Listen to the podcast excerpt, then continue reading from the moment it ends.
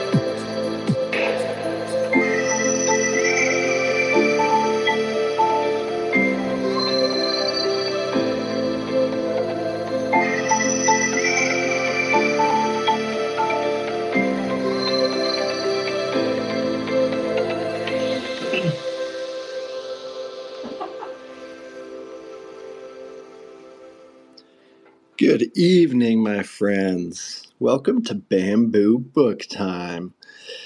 Good morning, if it's morning for you. Good uh, afternoon. We've got David in the house. We've got Emma up up here already. Let me bring up David. Emma, how are you doing? I'm good. Um, I don't know if I've missed any spaces, and I'm so sorry if I have, but I've been like busy and really tired, and the other night when I told you I was talking to my friends, I'm sorry. I didn't want to be in here, but I also told my friends that I would talk to them. Um, just a little tired, but that's it. Well, I don't think you have missed any. I had to, well, we skipped last night, I believe. And gosh, anytime you join us, we're just happy and thankful. So don't ever feel uh, pressured to miss one here and there. That's really kind of you. I I'm actually very curious, Emma. Are you are you into NFTs at all, or uh, or do you just like our spaces? I am into NFTs. Um, I have friends that are into NFTs, and they're teaching me, but I still don't know much about them. um, but yeah, I am into them. Well, are you? Do you have Discord? I do not. Um, but I am planning on getting it when I fix my phone. I broke it a couple weeks ago. Okay. well, as soon as you're ready, uh, we've got a lovely Discord community. I know you'll you'll enjoy it in there, even if it's aside from NFT stuff, but that's exciting. You're into NFTs also. That's awesome. And uh, Dave wants to let us know. Hold on, Dave just sent me a message. His he's having he's having a hard time with Twitter, so I think he's going to restart and come back. Dave's so kind, keeps me updated. well, um, okay, so I did want to start off the space, let everyone know that we will be discussing uh, chapter 18. It's a great chapter. I'm excited to get uh, thoughts from anybody that would like to come up. Please go ahead and request. If not, uh, we'll wait for Dave. And if it's just Emma and me, that's awesome too. So I did want to remind everyone that these books for this bamboo book time are available in our health and fitness utility please take advantage of that uh, utility every single month. You can come away with uh, really great stuff. And we have books, two of them now, a part of that utility. So, just one quick little reminder about that. And I have to tell you, anyone, uh, I know these spaces aren't always about NFT stuff, uh, but I do like to give updates because I know the community is also interested in that. Uh, I had an awesome, awesome onboarding tonight uh, I didn't have it, but my friend who is in our Panda fam, uh, he was just hitting me up like, "Yo, I'm so sorry, I missed the free vacation giveaway," and I'm like, "Hey, no problem. That's that's uh, no problem. We do that every month. You'll you'll catch one." So we started talking, and I was giving him some updates, and he's like, "Wait, what?" You're doing what? So he he started looking into the free vacation certificate because it's it's ridiculous. And he was like, "Hold on a minute, let me let me look at this." It took him a minute to fully grasp like exactly what I'm offering with the rebate for the free vacation. So by the time we were done, because uh, his girlfriend started looking over his shoulder, got so excited about the travel and was like, "What? I just need to own some pandas. Okay, teach me. And it was really exciting. And uh, she swept. Let's see, which panda did she sweep? The little gel, the gel suit with the uh, fast food hat on. it was really awesome, and uh, just really exciting. The, the travel is such a great deal. So, uh, not only do we have the health and fitness utility that we talk about during these spaces with our books and everything, but our travel and uh, especially with the new update uh, with my rebates and the heads up kind of sneak peek, I've given you a little bit of talk about paying for the affiliate aspect and the startup costs there. Ooh, we are going to build an elite little membership of successful people. I mean, this is my friend. He's a nurse. Uh, his girlfriend is a nurse as well. Uh, they like to travel. They have money. They're ready to. They're ready to spend it, and uh, it's just fun to watch as the floor price gets higher and higher. It's still just a ridiculous deal for people that are looking into the value. So there you go. There's my 10 minute intro of NFT updates. I was just so excited. Um, let's go over this chapter. This chapter uh, is titled, hold on, let me pull up my notes. This chapter was titled What Everybody Wants. And everyone can have a different answer for that. But the principle itself is be sympathetic with the other person's ideas and desires. So let me go ahead and read through these key takeaways, and then uh, we'll get some thoughts out there.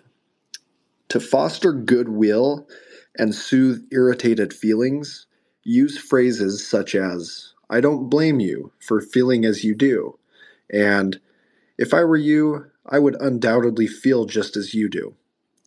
People are products of their environment and experiences. Think about the other person's life and how it has been different from yours to help understand their actions or motivations. People crave sympathy. Give it to them and they will love you. Apologize if you offend someone and be sympathetic to their feelings. If you are insulted or offended yourself, strive for the personal satisfaction of controlling your temper and returning kindness for an insult. If possible, wait to respond to a message that has upset or offended you. Let your temper cool and think through your response carefully.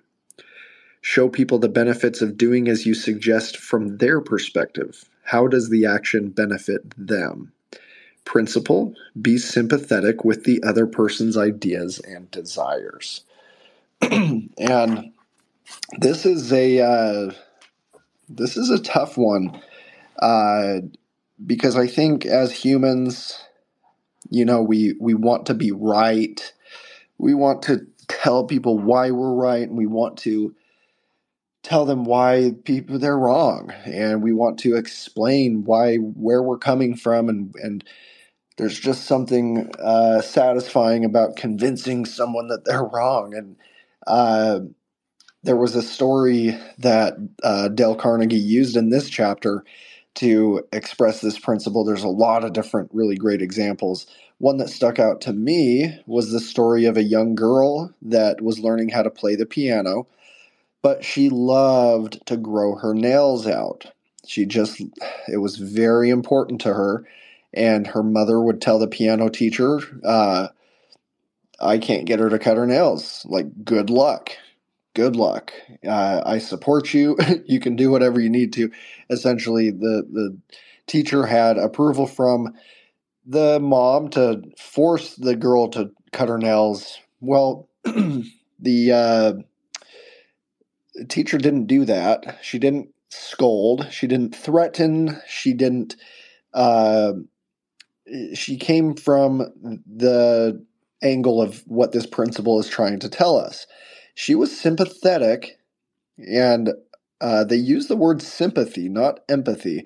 She was sympathetic towards the girl's situation. And she said, Listen, if I had nails as pretty and well manicured as yours, I would understand and have a difficult time wanting to cut my nails also.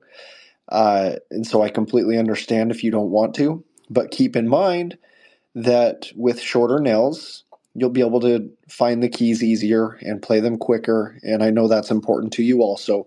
So just give it some thought.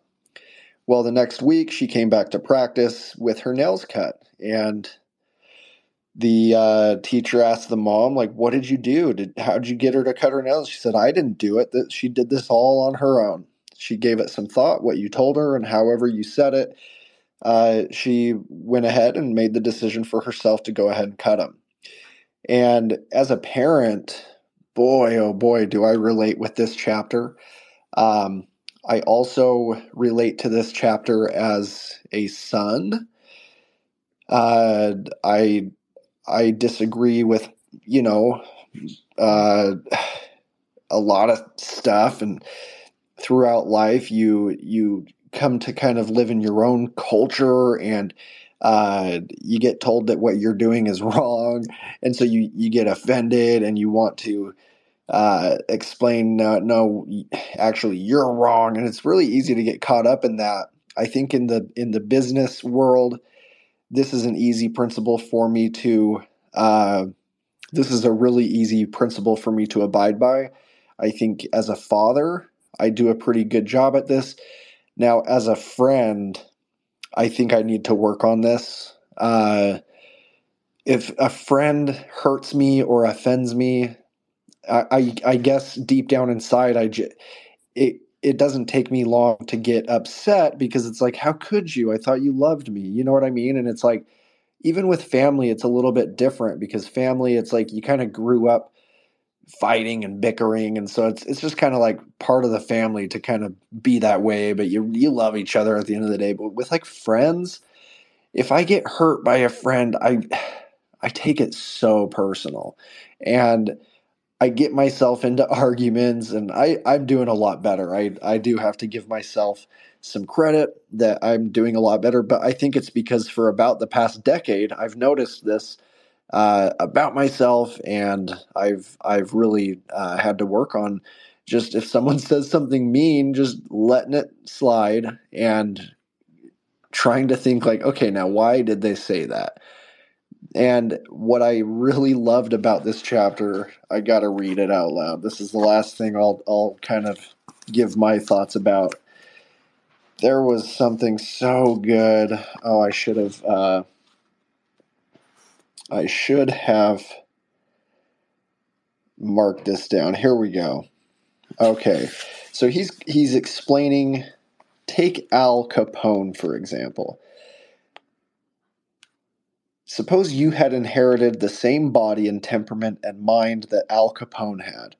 Suppose you had his environment and experiences. You would then be precisely what he was and where he was. For it is those things, and only those things, that made him what he was. The only reason, for example, that you are not a rattlesnake is that your mother and father weren't rattlesnakes. I, li- I like that. It's hilarious. And then I love this part right here. You deserve very little credit for being what you are. I think that's actually, it can come across offensive at first, maybe to someone. It's like, in our adult life, maybe we can start taking a, a, little bit more credit for who we are. But really, honestly, it, it's pretty true. We are a result of our surroundings and our upbringing and our parents and the friends and the people around us and everything. So I, I like this. You deserve very little credit for being what you are. And remember, the people who come to you irritated, bigoted, unreasoning, deserve very little discredit for being what they are. And this is the part I love. And this is what I've been trying to abide by a lot more. And it kind of sucks because I don't like to sympathize or pity people, but this is what he recommends. Feel sorry for the poor devils, pity them, sympathize with them. Say to yourself, There, but for the grace of God, go I. Three fourths of the people you will ever meet are hungering and thirst for sympathy. Give it to them, and they will love you. And he goes on to explain, you know, even with the most irritated, upset people, whether it's in business, with customer service, or as a friend, or whatever it may be, it's just like if you can feel sorry for them a little bit, it really works. And he also then went on to say, make it a challenge. Make it a challenge to get those people to either like enjoy the moment or laugh or be happy or thank you or like really there's there's uh when you're dealing with an upset person and you you fight it with more upset feelings and words it's just like pouring gasoline on a fire and so uh it is a fun challenge. Dealing with a difficult person, you can either be like, oh, this a hole, I'm going to turn up my volume now, I'm going to turn up my heat. Or you can make the wise choice of trying to diffuse it, try to come from their perspective, say, hey, I understand. If I were you, I'd be feeling the same way. And that's true. You don't have to lie when you say that. When you say that, listen to the words. If I were you, I would feel the same way. That's so true. If you were them, if you were Al Capone and you lived his life, his upbringing, his everything, like statistics are very, very clear and a good science. And statistics would probably turn, you'd turn out the exact same way. So if you understand that principle and you make it a challenge to try to see from their viewpoint, help them understand that you're trying to see from their viewpoint. You can say things like, if I were you, I would feel the same way. Even if deep down in your heart you you don't feel that way, that's not what you're saying. You're not telling them I feel this way. You're saying if I were you, I would feel this way. It really is a magical phrase. Uh, only a couple times in my life when trying that technique does it backfire. Uh, but that's that's only when you're dealing with a, a, really unreasonable person and they try to find every reason, even when you're doing successful things with the situation and trying to diffuse it properly. Some cases are just a lost cause, and people will continue to find any reason to be stubborn and fight against it, and that that's hard. But when you're dealing with a level-headed person and you say something like that, yo, if I were you, I'd feel the same way. You can even add a probably in there. Eh, make it a little less like okay, what you're doing is okay. You're not you're not condoning it. You're not approving it. You're just simply saying like, "Yo, if I were in your shoes, like chances are I'd probably be feeling the exact same way." And that means a lot. I know when I go off and have my temper tantrums it's like the last thing that will help me calm down is someone saying like yo yo yo yo calm down you're wrong. Let me tell you why you're wrong. Like it's like even if like someone disagrees with me and i know it when they come from a perspective of like yo look i'll just listen to you for a minute if you want me to. You know i'm not going to agree with everything but let me have it. And I'll, I'll probably understand at least where you're coming from at that point. That that is really helpful. And um, i i do like s- certain phrases. I would love if anyone has uh, certain phrases like that. Like if i were you i would feel this way. Um, or even red flag phrases. So those are those are kind of my last thoughts to to open things up Emma, what did you take away from all of that?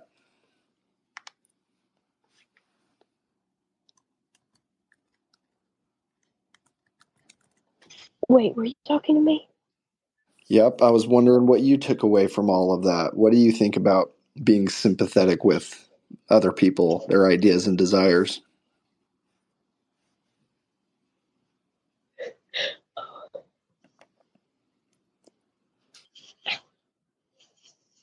Um,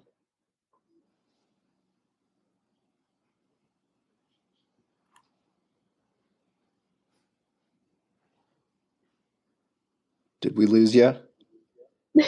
no, I'm still here. I'm just thinking. oh, that's okay. do you have Do you have any um, phrases that are triggers for you in a situation if you're upset or you're trying to deal with someone that's upset? Are there any phrases that don't help? Can you think of anything like that? Um, what you glitched out?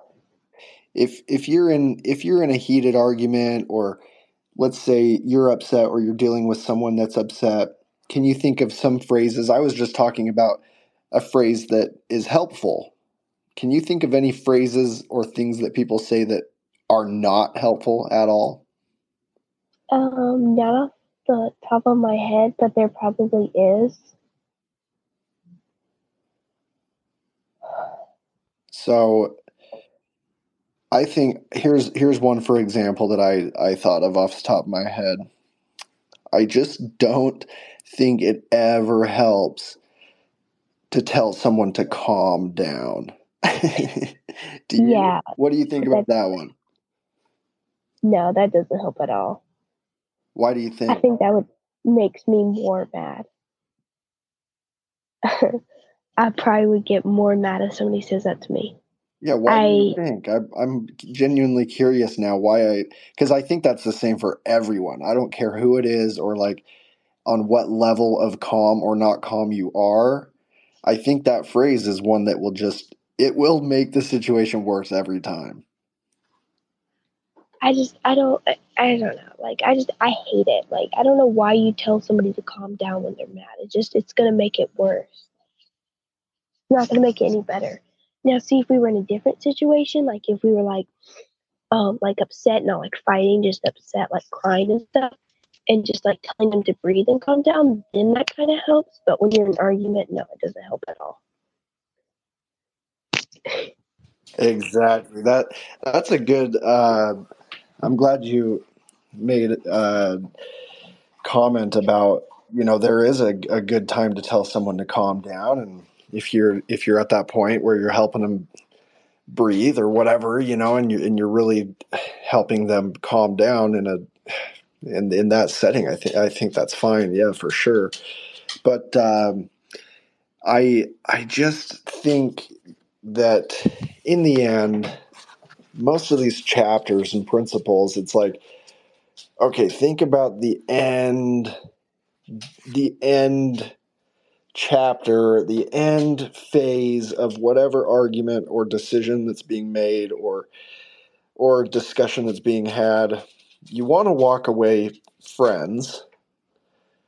I mean, unless you you genuinely have an enemy and you want to like maintain that status of enemy, like all of these situations we talk about are like life, friendships, love, uh, children, parents, all these relationships that we do want to keep intact, business relationships, boss, employee.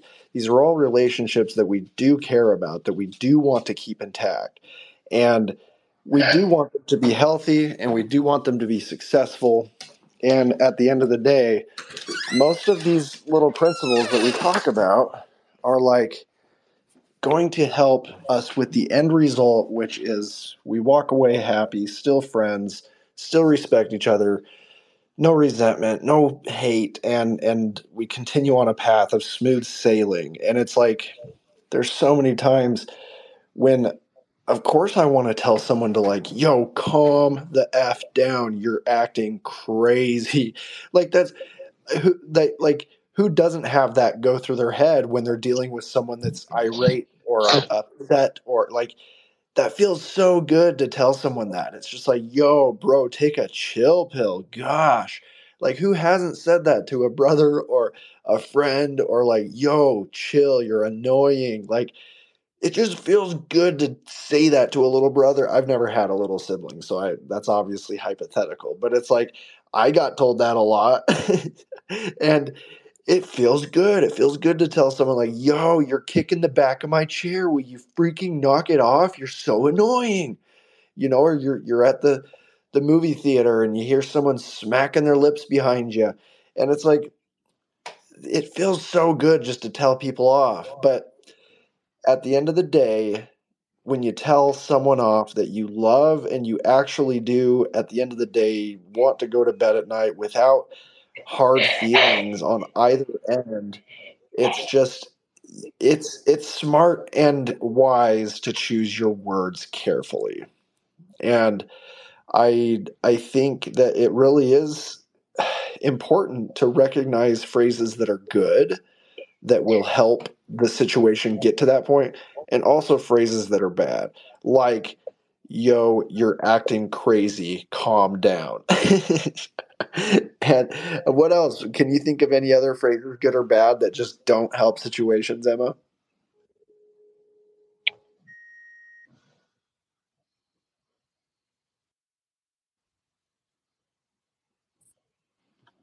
i'm trying i'm trying to think of others as as i was going through this chapter uh they do give great little one liners that I find are so helpful. Uh, but I almost feel like this chapter could have just a full few pages of like, here are some other phrases that are very helpful. Um, but what I do like also is that this book is so simple to the point of it it doesn't complicate things. Like this chapter, it literally says, "Wouldn't you like to have a magic phrase that would stop arguments, eliminate ill feeling, create goodwill, and make the other person listen attentively?" Yes? All right, here it is. I don't blame you one bit for feeling as you do. If I were you, I would undoubtedly feel just as you do. I like that. Like that's literally what this whole chapter is about is that one line. And then he goes on to tell a few stories about it. And like I said, he could go in till I mean there's probably 95 great alternatives to that sentence. There's probably 123 amazing like B and C and D categories of this same uh, principle, but with a twist of what situation you're dealing with. So it's like we can really get, oh, Peter's in the house. So we could get really like detailed and go into all sorts of tactics and phrases. But uh, at the end of the day, I really do like how simply keeps it and that phrase is great. I'm gonna i'm gonna get peter's thoughts on this. Hey peter what do you think about this phrase?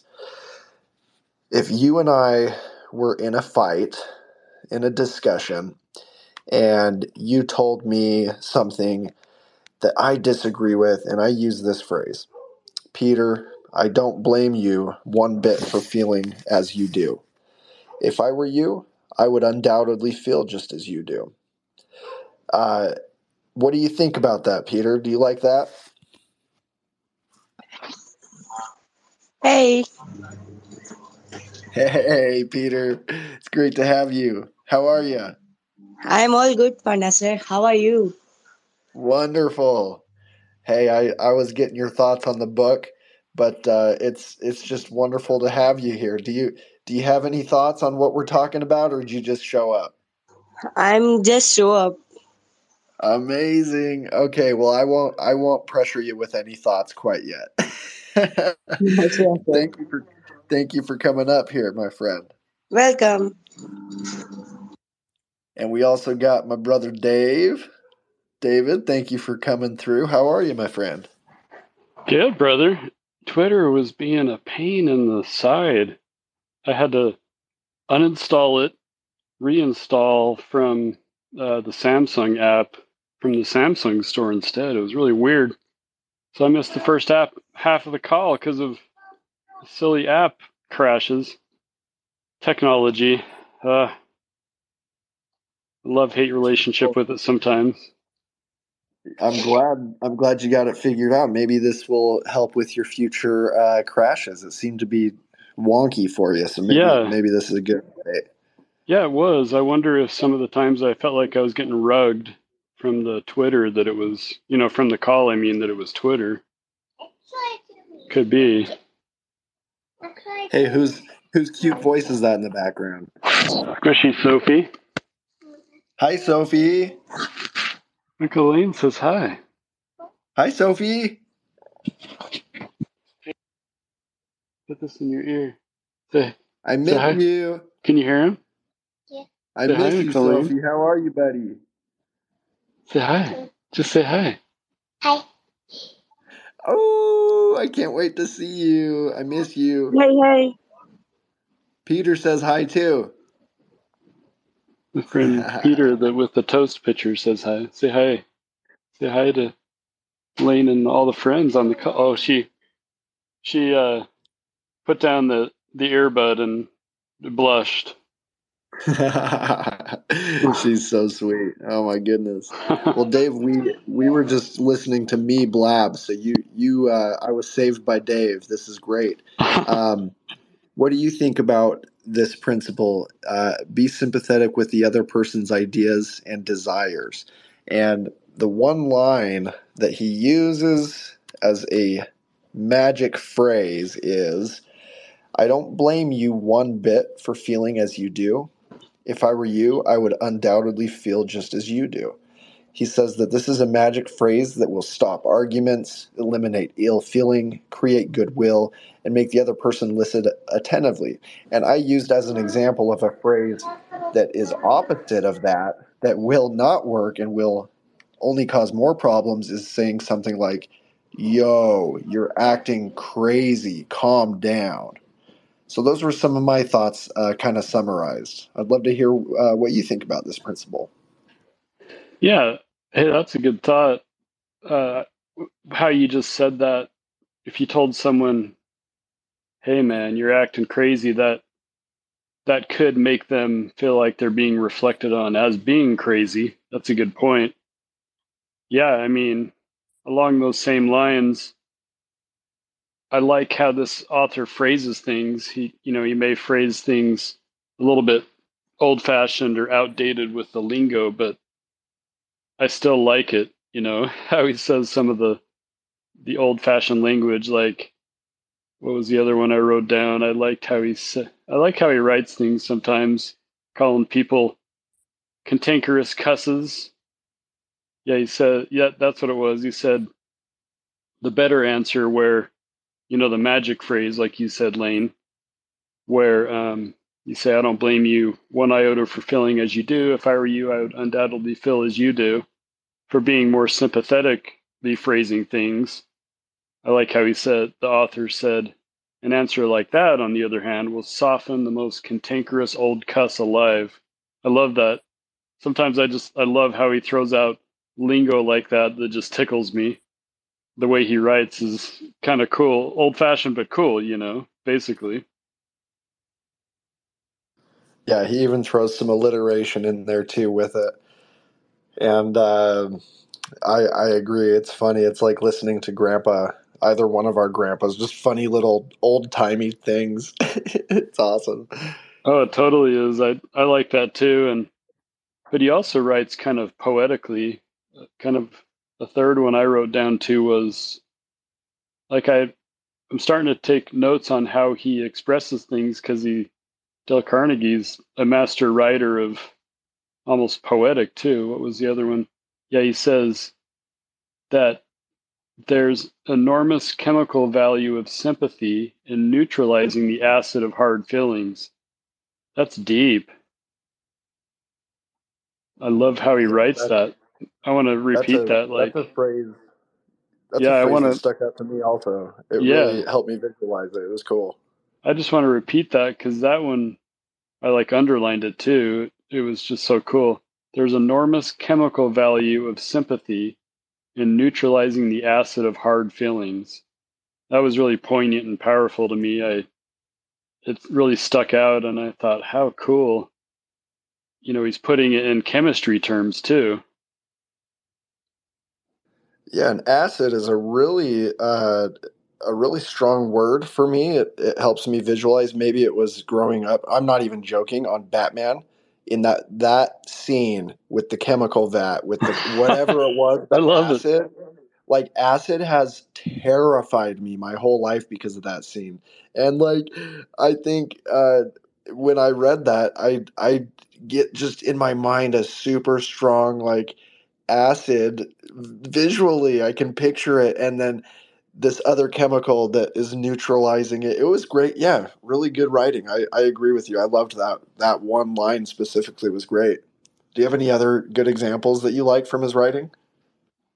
Yeah, by the way, it's cool how he paints, he helps paint the scenario with that writing and then he gives all those examples like you like you just said, he gives great examples. I I really got into the story of President Taft and how the disappointed but ambitious mother kept trying various ways to play on his sympathy of reconsidering him not appointing her son.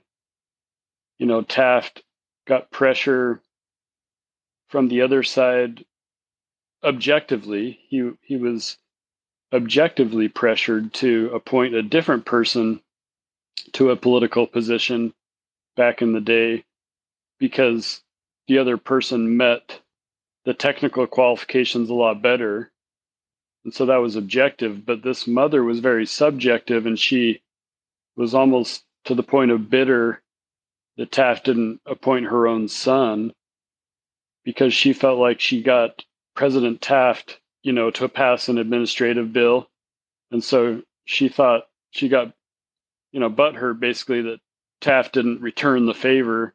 Um, I just got pulled into that story of how the the mom even maybe not faked bit getting sick, but faked the can the deadly cancer part of it. And I just thought, wow, this wife, I mean, this yeah, the wife to the political husband, the mom of the son trying to get in politics too, she was trying all kinds of things to make President Taft feel bad, you know, writing mean to him, faking deadly death by I think she even faked her death because it did you catch that lane? Like I think she even faked her death where it called an articulomorsis, which is like a a note a death note. When I looked it up, like it sounds like she faked her own death. And I was wondering too. I thought the same thing, yeah. Just she tried so many things and Taft, you know, maybe felt bad and he was mad at this lady for being ridiculous. So at first he wrote a really bitter reply, but then he locked it away in a closet. I mean, not a closet, a drawer for two whole days. And I like how he, the author said that Taft always told people lock something bitter away for two days. That's the standard. That made me laugh. If you're going to write something bad, lock it away for two days. That's the standard. Like, I love that. But then he pulled it out two days later and wrote a more polite response to her. And she wrote back that she felt bad for getting mad. But then that's when she tried again to make him feel bad by pretending to be sick or almost even dead. I, I didn't quite get if she really faked her death. That was weird. But anyway, the, the point is she tried all these things to do it, but Taft was so suave and so smooth that he handled it and played the cards right politically to the point where she and her husband finally gave up and they you know they couldn't outplay him politically and they you know they gave up trying to push the son. They even were the first two to greet taft at the celebration of the all the people being appointed. I just that was just such a pull me in story of the chapter you know, it felt like a little mini novel inside the chapter, uh, you know, a, a captivating story. And I'm like, that is interesting that he really had to use sympathy just right, but also politically. And I just thought that was an interesting story that the author painted, you know, this principle on of of sympathy. I don't know. What what were your thoughts on it? Like parts of it confused me, but but also intrigued me. What yeah, did uh, I, I liked that story, and I like how he can get his point across so quickly, and with you know a little bit of flowery language, but at the same time, like not too much. These these chapters are so quick. In a few pages, you get like a a handful of stories that are like you said, a, a, quick little novel, but it was just boom, like one page. And there, there was another story that uh, is there is another story that is uh, really similar. Uh, I I feel like I related to it where he had the radio show and he interviewed someone prominent from you know a certain area and he he introduced her from the wrong city. And one of the one of the listeners was so mad because she grew up in the the correct city and she was so upset because it was a chance for her city to get some recognition and it was so important to the people in her town that this person was from that town and how could you mess up something so simple? And dale carnegie much like your story was like okay first first thing i want to do is rip this person's head off and be like yo how rude of you and he didn't do exactly uh, what you said that the other guy that Taft did, where he, he wrote it away, put it away for a couple days, which I love that. I need to do that. I need to take a negative thought, write it down, and stow it away, and two days later come back and be like, oh. Instead, I usually come back two days later to an embarrassing text message that I actually just immediately write and send. You know what I mean? So I, I love the, the idea of write it down, stow it away, come back two days later. And uh, with this story, ooh, Peter, you got your hand up. Let me let me finish this story real quick, and then I'll, I'll get over to you. Uh, he essentially cooled down, and just like the principle, he says, "Ma'am, thank you for your." feedback. I made the correction the next time on air, and I just wanted to personally apologize to you. And with that approach, the lady was like, "Oh, I'm embarrassed. I'm I'm ashamed. Uh, this is so nice of you to approach me like this with feedback. I really want to continue to get to know you better. You're awesome." And it was like it would feel good to rip her head off and be like, "Yo, shame on you, you jerk. What I was just doing a nice thing and I made a simple mistake and here you are." But I relate to this because I've worked in uh, so many different businesses that require good customer service. And I also, as a project uh, founder, I require feedback to keep the community excited and happy. And so I love this. I've put this into practice. I try to, where I take feedback, I say, oh my gosh, I completely understand where you're coming from. I'd feel the exact same way if I were you. Let me let's try to make it better together. And it's it's always so cool that it actually produces great ideas. I'm always like better friends with the person afterwards. They they become a, a better uh, customer of whatever business I'm running, or in Web3, an awesome community member and good friend. Like, I love when people have feedback because it means that they care.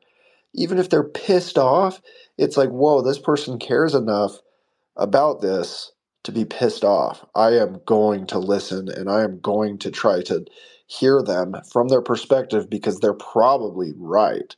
So I, I really related from a business perspective also uh, with this chapter. Peter, I'm sorry to keep your hand up. What are your thoughts, my friend? Uh, just tweeted about my 3D panda. Spread the love, everyone. Thank you. Yeah, Peter. Oh, Peter picked up a 3D panda at a great deal. Man, Peter, I appreciate you so much. Hey, Peter, I saw you up on stage. Uh, weren't you on the Ape Spaces stage? Was that you? Yeah, that's me. Yeah, making the rounds. Oh, man, Peter, you're awesome, bro.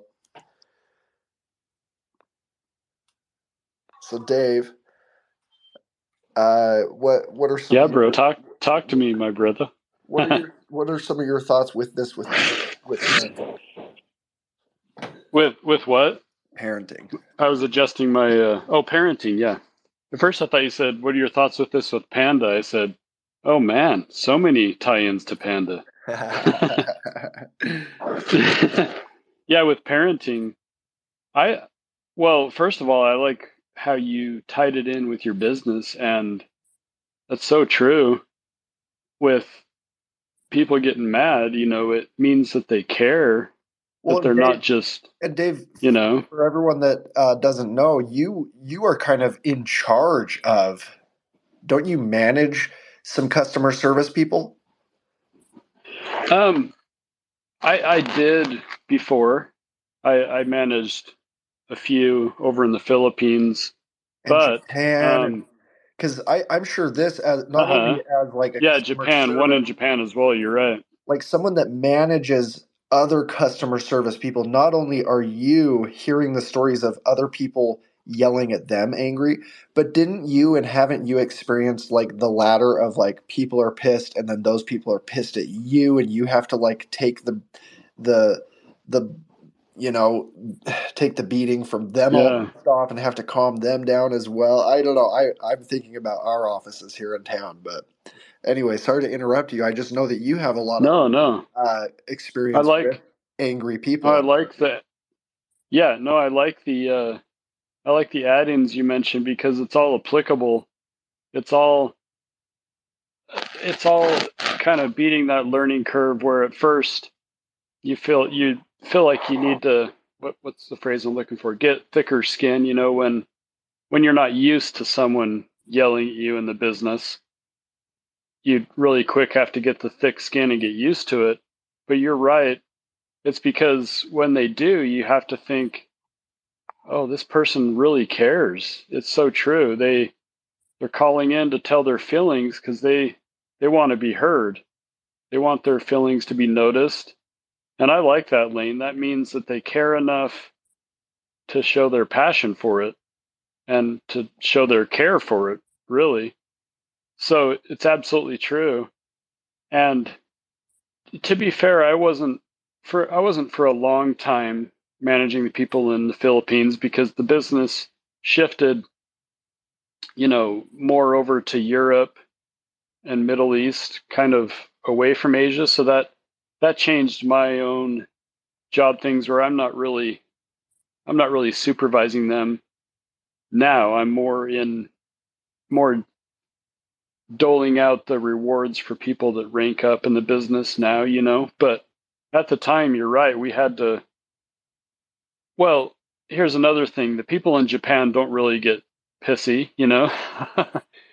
they they kind of kill you with kindness, but that's another thing. You have to out sympathize the Japanese people. That's another game. They're masters at this game of killing you with kindness and sympathy. You have to out sympathize them. So that's that's the whole other side of the coin, really dealing with the Japanese who are masters of this principle, I think. Haven't you noticed that with the Japanese? I mean, not that this is a discussion about Japanese, but really personalities. In your business, for example, Lane, have you noticed what have you noticed about the different, you know, takes on this, on this principle? I, th- I, I guess you first you first asked me about parenting and I turned it back on business, which is I apologize if I twisted it back away from parenting. No, that's okay. I, I think it's super applicable. And I think you're right. Japanese people are so respectful and so kind. We saw that with, I mean, some of mom's best friends growing up, uh, Miss Barry and then Yoshiko. I mean, we've we've grown up around Japanese culture. You you lived in Japan. I mean, it's it really isn't like oh some Japanese people are nice and respectful. Like it's in their blood. They are very respectful and i'm sure even even on like a level of if someone doesn't like you they still treat you with respect i i agree i loved i loved being in japan oh my gosh it's a it's a cool place isn't it i mean you think about how neat and clean everything is there how respectful they are you don't want to get a samurai mad or you might lose your head you know but but overall, you're so true. They're so respectful.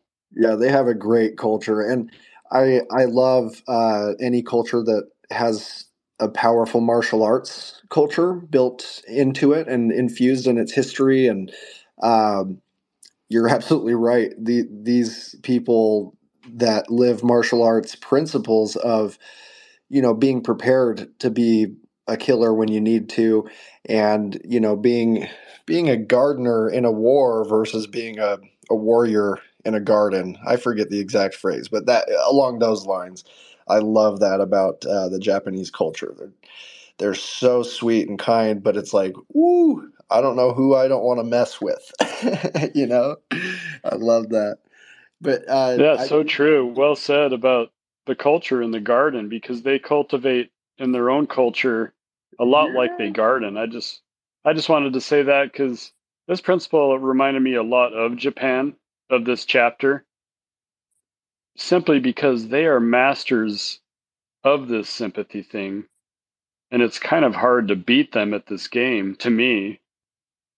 Maybe I'm looking at it different, but I I see the Japanese culture as just taking this principle and refining it into a perfect marble marble you know beautiful principle anyway i don't mean to be on a tangent about japanese it's just i look at people that do this principle well i feel like i learned a lot from the japanese people about this principle but at the same time lane when i was reading this chapter not just not just the president taft story but the other stories i saw that there there's an art to this principle.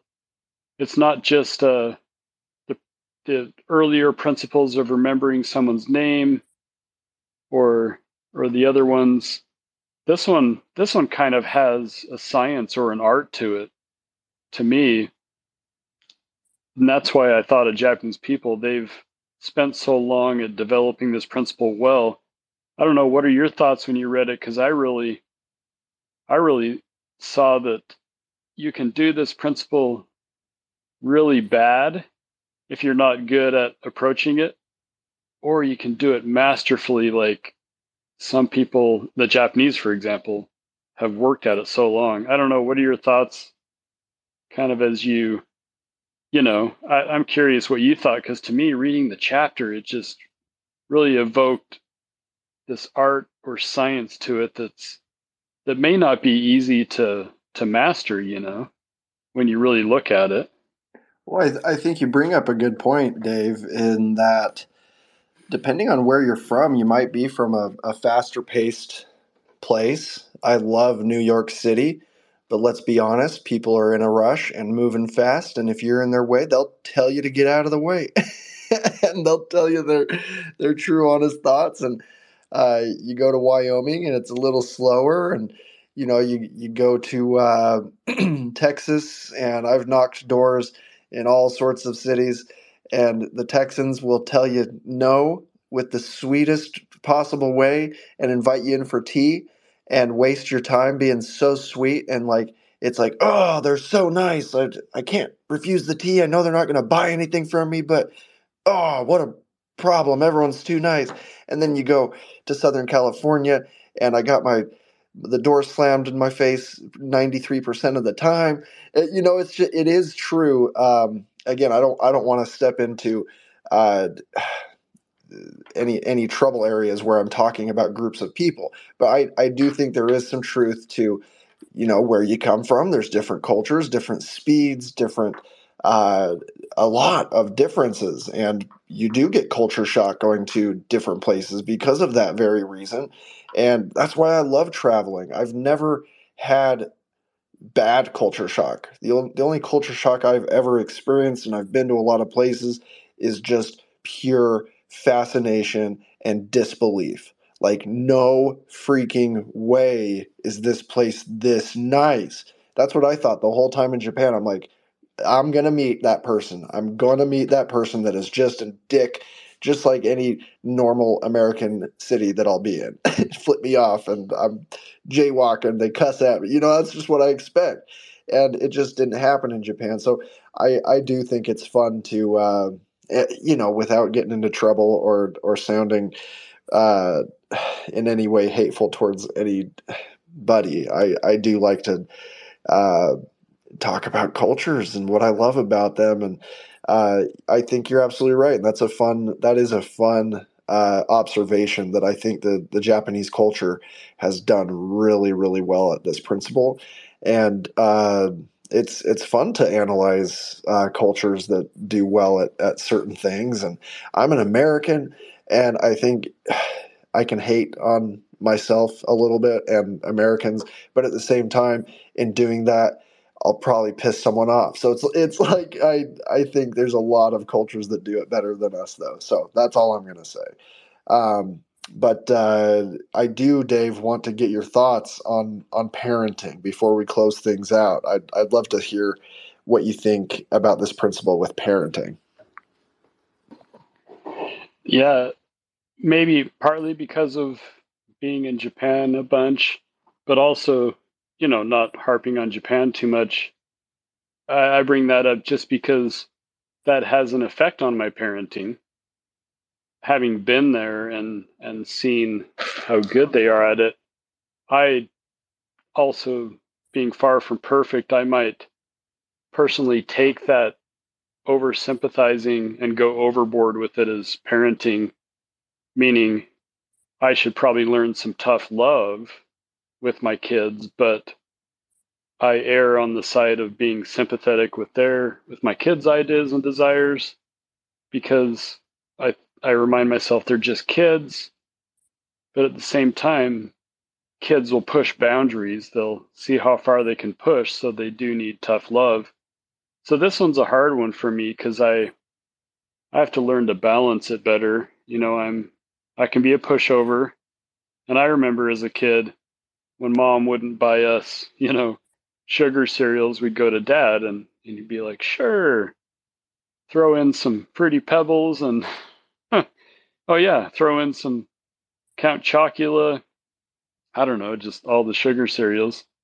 And I'm turning into dad. I, the kids don't get it from mom or vice versa. They don't get it from me. They try the other parent. They try mom. So it's hard. This is, this is a hard one to balance as a parent for me because I have to learn tough love. I have to learn the other side of the coin of nope, I'm not going to be sympathetic to you. Sorry. That's hard for me to do, to be stone cold Steve Austin tough love, you know? yeah, well, I, those are my initial thoughts. I was excited to hear your answer because I, I figured it would be this actually, because I grew up with you as my big brother and you you parent much like you brothered and you were patient. You listened to me where I was coming from. You never made me feel judged or stupid for any any question I ever had.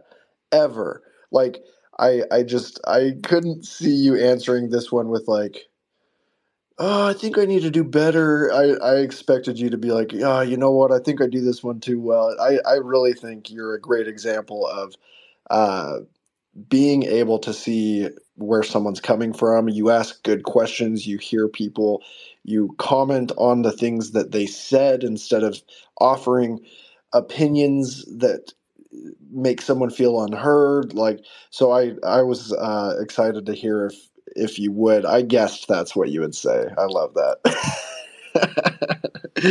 But i do i do, i love it. I love it yeah, and Dave, I I know we keep uh, talking about this on every space, but this is what happens when my bro comes on my on my spaces. We're gonna kick it and talk about being bros. And I just have to remind everyone, you're an awesome big bro. And uh, if I ever had a little oh, sibling, oh, thanks, brother. Yeah, I, I definitely had a good example if I would have ever had a little sibling, but I think I uh, was and still am pretty good with the nieces and nephews and my kids because I had I had you as a great example. You know, like you would here here's a perfect. Oh, thanks thanks for your kind words. well, let me tell you one example I think that kind of uh, summarizes what kind of brother you are, and I could use a million examples, but trampoline after school, we're bouncing around doing fake fights and you would let me win like every time, bro. You were never that brother that pinned me down and made me uncomfortable and like gave me wedgies. You were the brother that you were like, okay, okay, now try this and I'll go flying, and then and then you win. like in the movies we would make, you would you would make yourself the bad guy that gets defeated by me and my friends that were the good guys like just good good brother example. And i i do think you're a good example of this principle of uh yeah so i i don't know about you and and stormy oh, and thanks bro. but i i can only assume that you do a great job of uh addressing problems with lines like like this one. I'll, I'll just repeat it I don't blame you one bit for feeling as you do. If I were you, I would undoubtedly feel just as you do. And I I just I can honestly think of a few very specific situations where Dave, you've almost said those exact words to me, in in, in a different way. But uh, yeah, much love for being understanding and sympathetic towards what I'm ever going through. You're a great person to go to, and I have never really uh, felt a lack of people around me that are good at this because, boom, Dave. well, you're awesome, brother. I appreciate those kind words. I do. And man, you were easy to be cool to because you were so stinking cool and fun. And I was proud to show you off to my friends because, you know, because you weren't some geeky kid that was like, let's go drink some eggnog, guys, you know?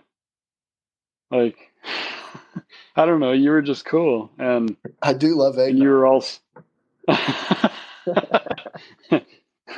I don't know why that came to mind. Just like I'm thinking of the Christmas story kids or something. you know. oh man.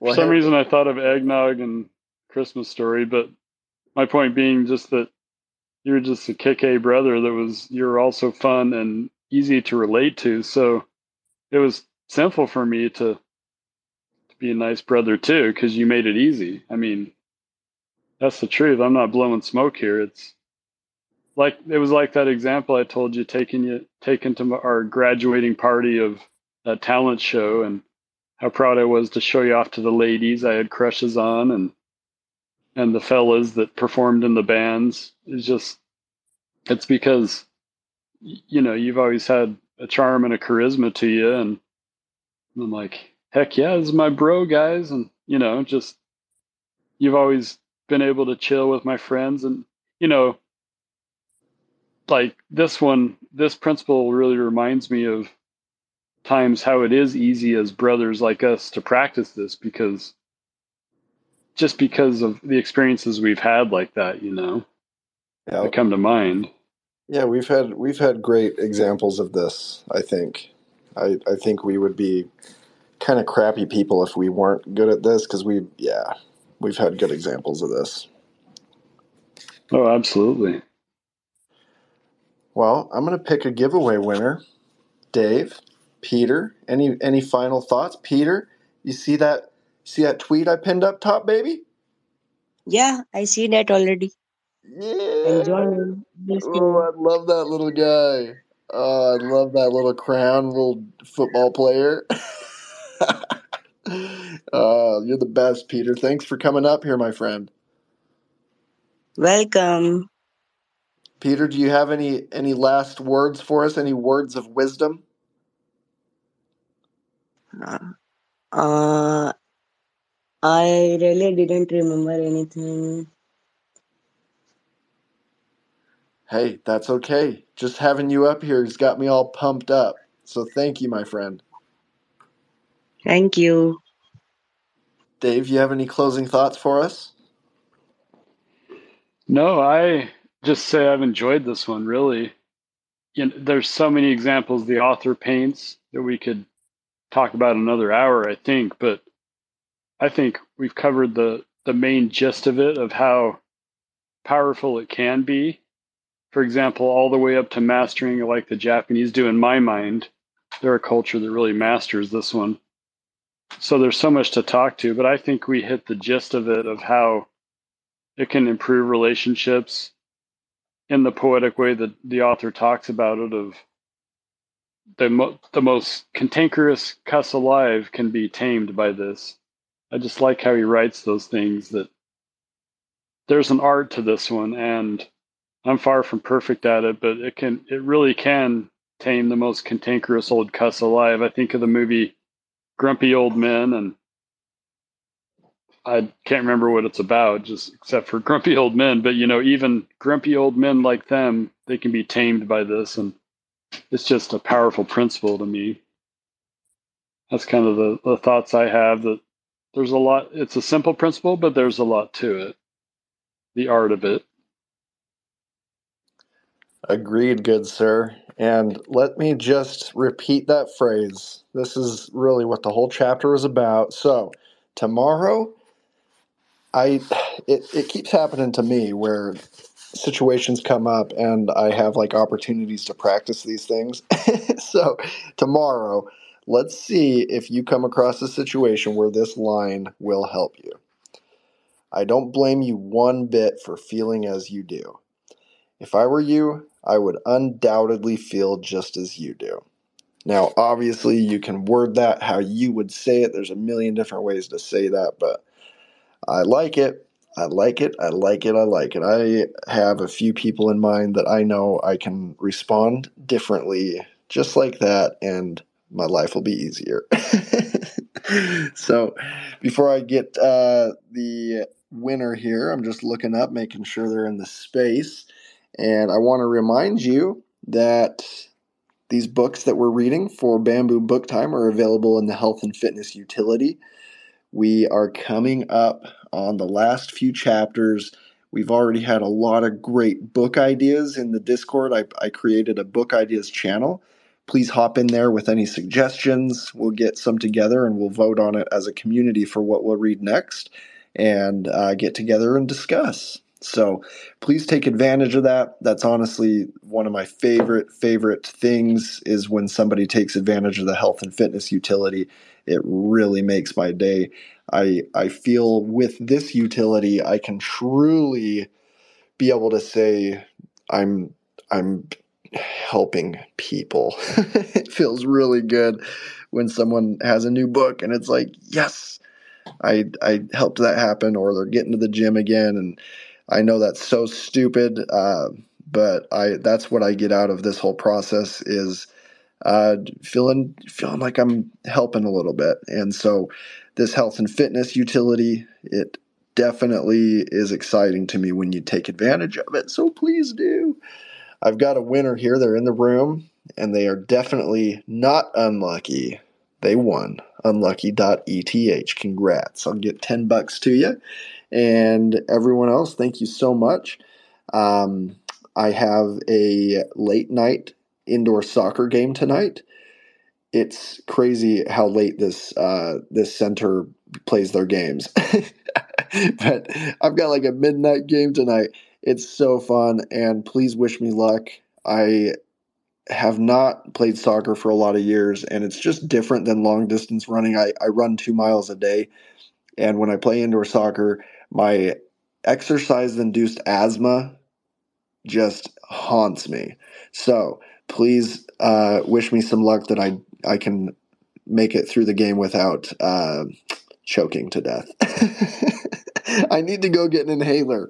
Uh, and no one, and then all my teammates don't believe me. They're like, "Yeah, yeah, yeah, asthma." Okay, I'm like, "I promise." oh, but anyways, wish us luck. We we tore them apart last week, so I'm I'm hoping for a fun game. Hey, Dave and Peter, thank you guys for coming up here. Thank you everyone for coming through. Thank thank you, Lane. You rock. Thank you, Vanessa. Love you guys. Love Much you. love. Much, love yeah. I was gonna I was gonna say the same thing. Much love. I love that. Dave, I It's got like spread I the love, you. share Yeah. the love. I got you up here as co-host. How'd you like that? Yeah, yeah, that's fun. Did you feel That was power? groovy. Thanks, thanks for letting me experience that. Yeah, cool. Yeah, you That's can. fun. You've got the power. You can. You can kick people off, but please don't kick Peter off. Oh no way. It's kind of it's kind of scary having this power. I'm not going to tell you about the soundboard. oh, that one that sounded like something out of out of a horror movie. That yeah, exactly. Uh, well, hey, me. you guys have a wonderful night. you too. Yeah, kick You too. kick butt, Bye. kick A. I was gonna say kick A at soccer, but you're someone that doesn't need a lot of luck with that. Speaking of the lucky unlucky thing, you don't need luck. You've you've got the gift at soccer, We'll so see. you're gonna kick A anyway. we'll see. Thanks, bro. Uh, you guys have a Heck wonderful yeah. night. We'll catch up tomorrow night. Absolutely, you too. All right. Good night, you guys. See you, Dave. See you, Peter. Bye, everybody. Good night. See you guys. Bye.